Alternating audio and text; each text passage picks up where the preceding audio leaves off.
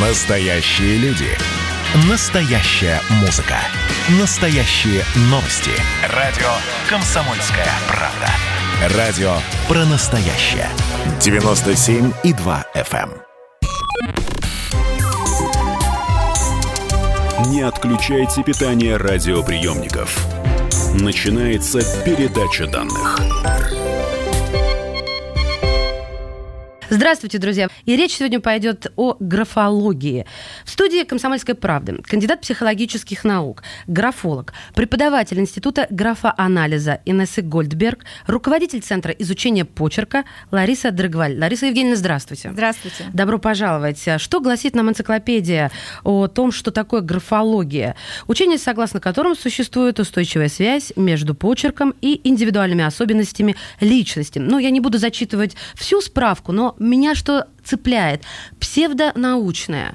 А, так вот, графология это все-таки наука, на ваш взгляд, или псевдонаука? Потому что вы кандидат психологических наук. Да. Вот этот вопрос номер один. Ну, для меня это очевидно, это наука, конечно, А, поскольку связь мозга и руки, она установлена, она доказана, А, и наш известный нейропсихолог Лурия уже давным-давно доказал эту взаимосвязь.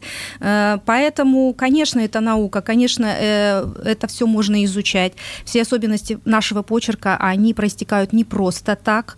Всегда есть определенная причинно-следственная связь. Поговорим об этом обязательно Да, сегодня. В общем, обязательно. это наука. Хорошо. Конечно. По отпечаткам пальцев, естественно, первая коннотация, которая возникает в голове у обывателя, можно узнать многое.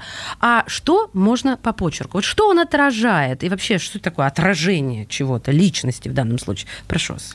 Но он отражает слишком много, я бы так сказала. Вообще, наверное, в двух словах даже не скажешь. Ну, если так э, какие-то сферы наметить, да, во-первых, это нервная система, темперамент, тип реакции. Насколько человек э, быстро воспринимает, быстро, соображает, э, как э, долго он принимает решение или, наоборот, тоже делает это импульсивно, мгновенно, например. А, Как у человека проявляется эмоционально-волевая сфера, он больше эмоциональный или он способен контролировать свои эмоции, это тоже все видно в почерке. Ого, ого. А зачем это экспертизе, допустим? Потому что первое, для чего это нужно, ну, на мой взгляд, это экспертиза. Помимо, конечно же, нас, доморощенных э, хозяек. Ой, а скажите мне, что моему сыну-то предначертано по почерку? Да, понятно. Ну, вообще, э, область применения графоанализа, она очень широкая. Э, Ну, обывателям, наверное, больше известна некая криминалистическая такая сфера, да, где почерк там, не знаю, э, каких-то преступников изучается или людей э, с девиантным поведением, да. Но на самом деле практичность этой науки, на, на- ну, она для каждого э, может дать что-то. Например, э, это прием на работу. Можно по почерку заранее сказать э, работодателю, да, дать оценку кандидата и сказать, что это за человек, э, какой у него темперамент, какой тип реакции, какие у него характеристики именно индивидуальные, Ничего себе. да, какой у него психологический портрет, можно сказать интеллект, уровень интеллекта, как IQ, да, математического интеллекта, так и EQ, эмоционального интеллекта, что сейчас очень интересует работодателей, вот эти два фактора. То есть пользуются услугами графологов. Конечно. А, ну, Как возвращ- минимум, да? Да, принято. Я, я удивлена, но честно, я понимаю. Да. А, но вот, э, тем не менее, возвращаясь к бытовому применению, а, знаете, как это, прежде чем сочетаться браком, смотрим на почерк. Вот на что обратить внимание? Не смешно, это на самом деле очень классно. Да я не пытаюсь Да. смеяться, просто для нас это, как сказать, минное поле, где мы не знаем, как они тут расположены. Ну вот, правда, вот Э. сейчас можно сказать пару, так сказать, советов? Ну, знаете, советы всегда индивидуальны, да, никогда нет советов э, для всех одинаковых. Но, например, э, стоит насторожиться, если э, почерк человека слишком грубый, ну, это такие особенности линии, особенности Мгм. штриха, конечно, но слишком грубый, слишком резкий, слишком угловатый. Причем видно, что все эти углы резкости происходят непредсказуемо. Нелогично Э, здесь нелог- вот да, это. незакономерно. То есть перед нами человек, а, как минимум, непредсказуемый эмоционально. О. Он может быть чрезмерно раздражительным, Вспыльчивым. вспыльчивым, А знаете, конечно. я в почерке называю эти завитки всякие канделябрами. Вот с детства так пошло, вот когда много этих канделябров. Украшения Да, да, или да, дополнения. Ой, как мы в школе и, и ими просто, знаете, наслаждались. Нам двойки за это начинали ставить, чтобы уймитесь, дети, пишите правильно. Пишите проще, да? Да, да, да, да. Вот это о чем говорит. А, вообще это считается в графологии такой элемент усложнения, да. украшения. Э, человек, который злоупотребляет э, такими вещами в своем почерке, для него очень важна форма, форма подачи. А не содержание. Имидж, да. понимаете, да, а не содержание. Ну, мы творческие люди, мы это понимаем. Хорошо, а теперь к серьезному вернемся. Вот можно ли по почерку оценить, а, склонен человек, допустим, к суициду или к преступлению, вот девиантному поведению, к творчеству и так далее? Это все склонности личности, поэтому, да. конечно, можно это определить. Угу, угу. Это определяется именно, вы правильно сказали, что склонность. Мы не можем сказать, что конкретно в это время, конкретно в этом месте человек угу. проявит это девиантное поведение. Мы не можем предсказать, это не гадание, но мы можем сказать, что к этому, да, действительно очень много Какова риска. вероятность? В процентном соотношении, Высока допустим? вероятность. Но мы уже смотрим на почерки, смотрим, насколько эта тенденция ярко выражена. Лариса Евгеньевна, я не знаю, не хочу, так сказать, как, чтобы это выглядело как вызов. Но я подготовила вам два образца. Конечно, это ксерокс, вы понимаете, а, двух знаменитых э, людей. А, даже, я уверена, один вы узнаете, второй менее известен. Угу. Что можете сказать? Возьмите, пожалуйста, я сейчас для слушателей объясню, что вот Лариса Евгеньевна передала две распечатки, фамилия обрезала, да там и не поймешь толково, кто что писал. Ну, какой так, первый вы давайте смотрите? немножко время, да? Да, я давайте. Посмотрю. Я пока напомню. В студии «Комсомольской правды» кандидат психологических наук, графолог Лариса Дрыгваль. Лариса Евгеньевна рассматривать сейчас. Ну, давайте так, конечно, поверхностно, поскольку нету времени сейчас мне долго изучать, исследовать. Могу одно сказать, что, конечно... Вы сейчас о каком будете говорить? я, я пока сразу оба угу, посмотрю, и могу сказать, что здесь, конечно, есть очень выдающийся потенциал, что у одного, что у другого человека. Угу. А как я это вижу? А, во-первых, оба образца очень бегло написанные, а это такая динамика, это скорость, это темперамент, это угу. харизма, как минимум. У обоих образцов сильный нажим. Это говорит о мощной степени энергетики, витальности. Такие люди хотят самовыражаться.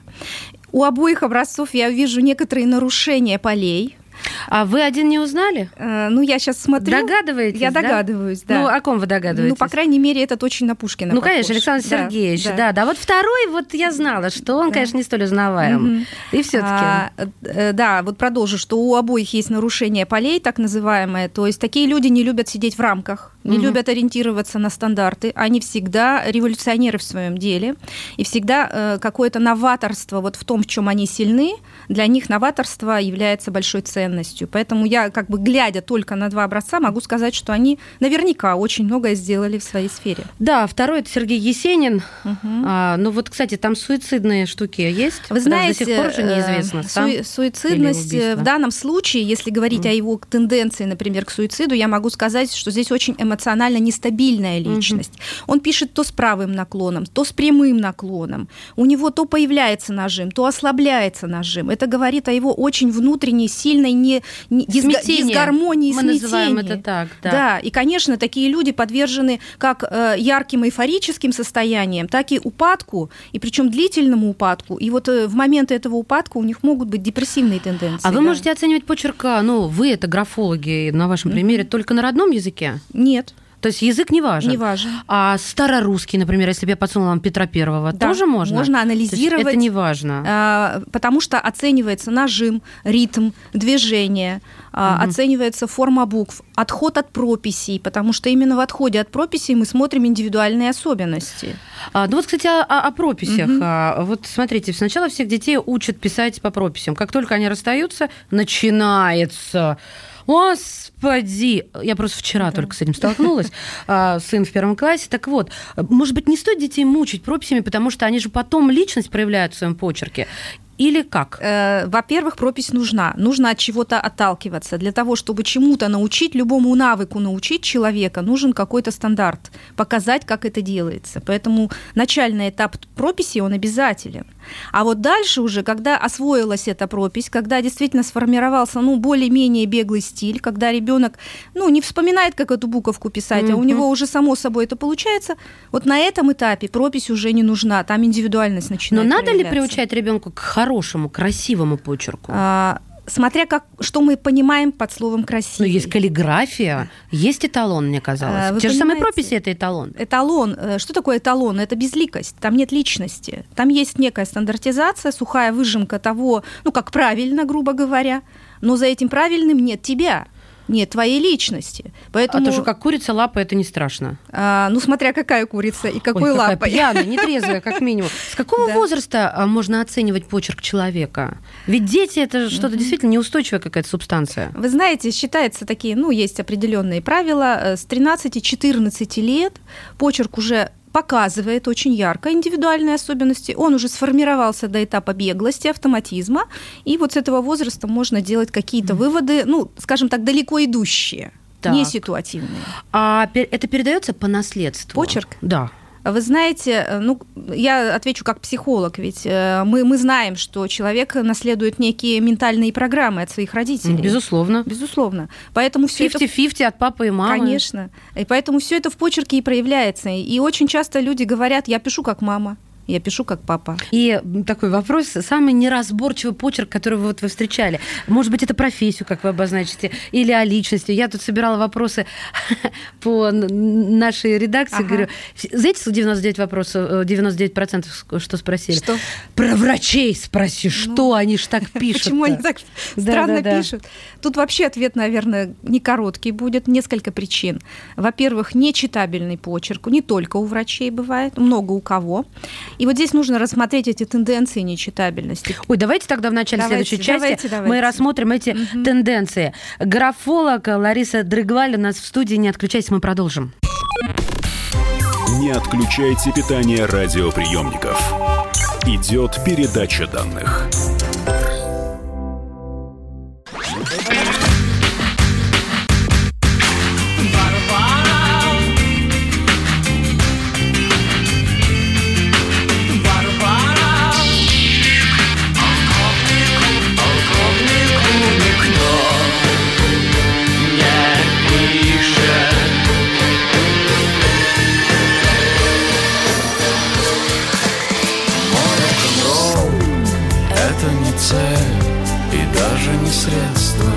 Радио. Поколение. Битва.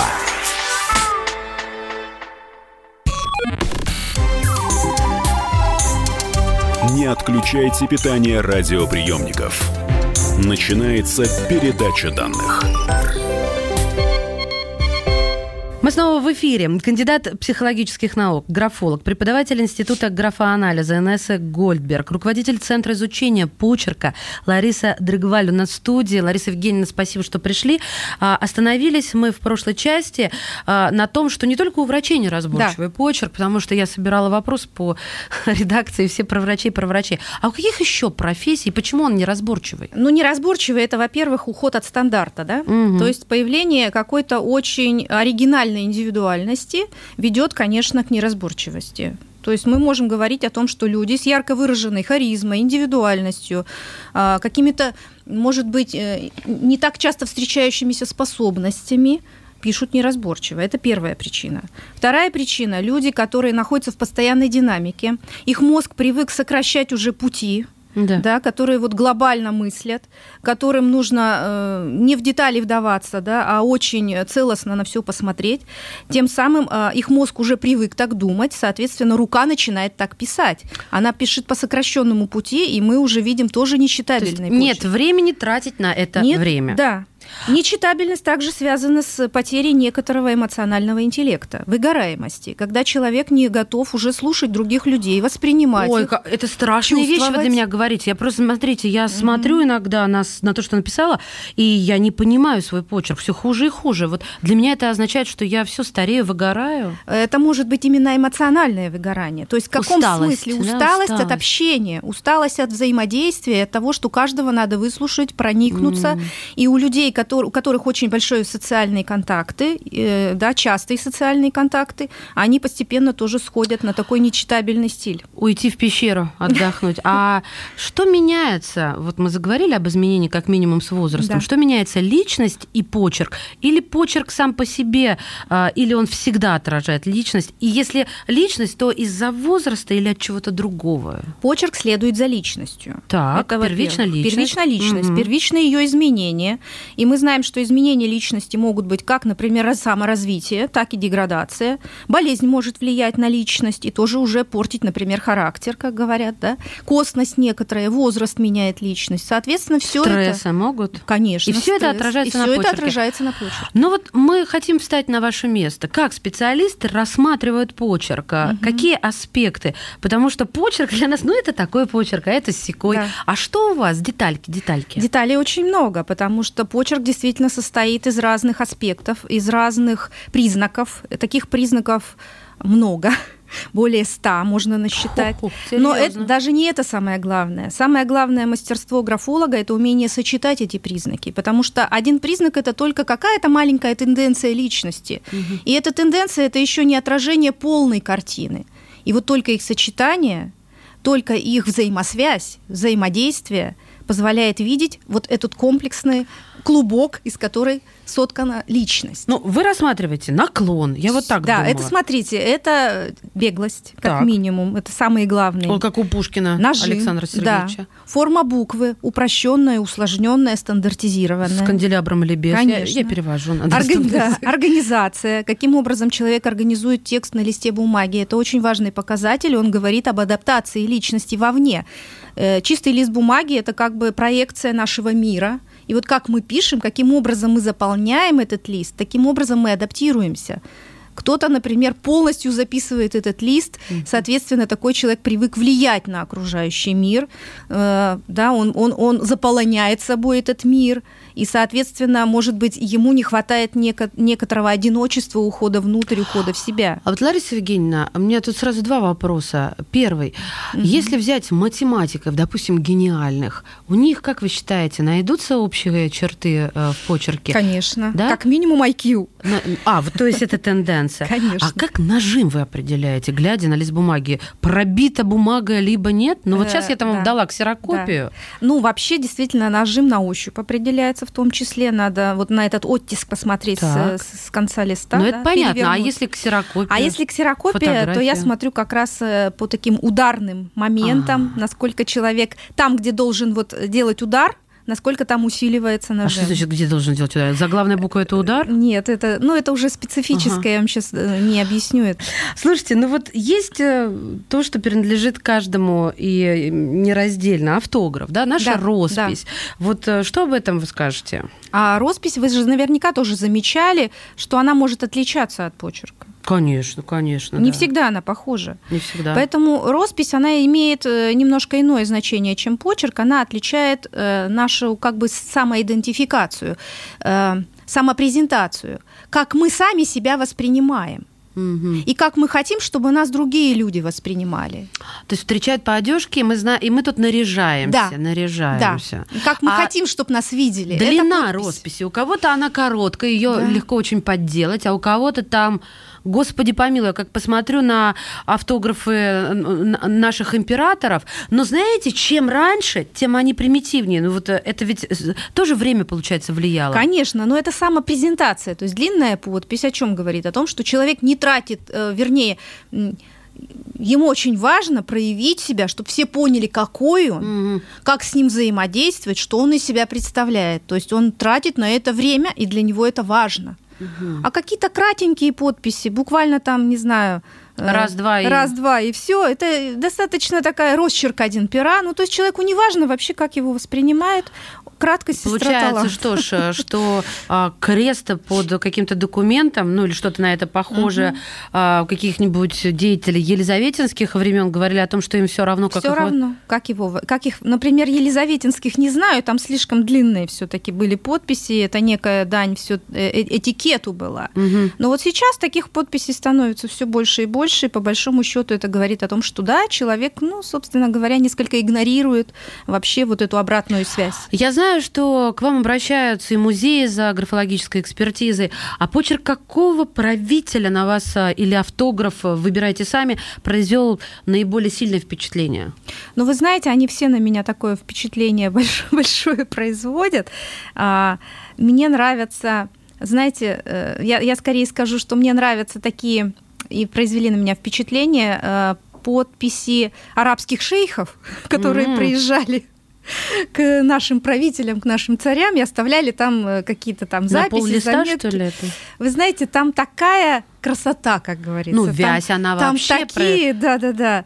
А там в... такая дань вот этой красоте, форме, там такие сложности. Я начинаю понимать, насколько невозможно было попросту, да, и, ну, скажем так, кратенько с этими людьми о чем-то договариваться. А что победит? Вязь или иероглифы? Ведь там и там это искусство каллиграфии. Я не знаю, это вопрос, Нельзя, может да? не ко мне. Собрались как-то вязь Да, пускай оба существуют. Что надежнее тогда, полиграф или графологическая экспертиза? Хорошо сочетать. И я участвую в таких э, сочетаниях экспертиз, когда, с одной стороны, полиграфологи, но у них своя задача, да, они больше определяют благонадежность, ложь, а психологический портрет, он дополняет вообще вот их выводы, потому что графология дает более э, такой целостный психологический портрет, потенциал угу. человека.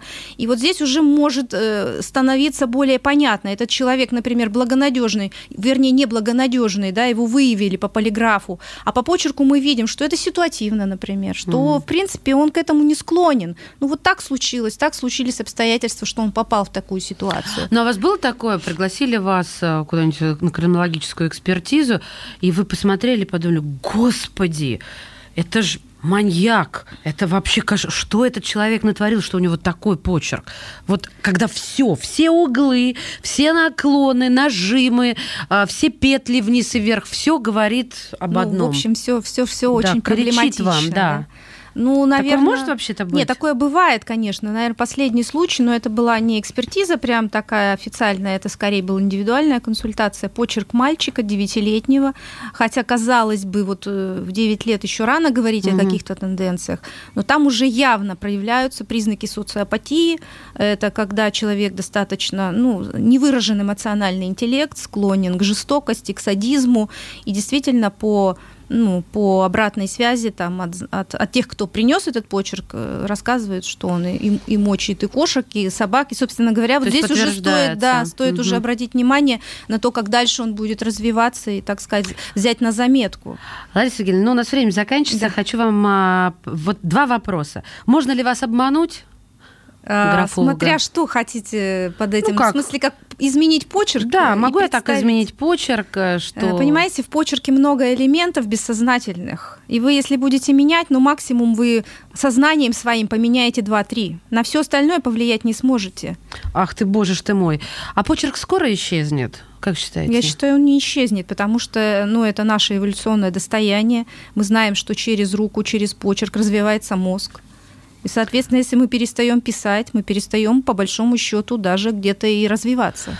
Никто не хочет деградировать. Прислушаемся. Кандидат психологических наук, графолог, преподаватель Института графоанализа Инессы Гольдберг, руководитель Центра изучения почерка Лариса Дрыгваль была в студии «Комсомольской правды». Спасибо. Спасибо. Передача данных успешно завершена. Не отключайте питание радиоприемника. Скоро начнется другая передача.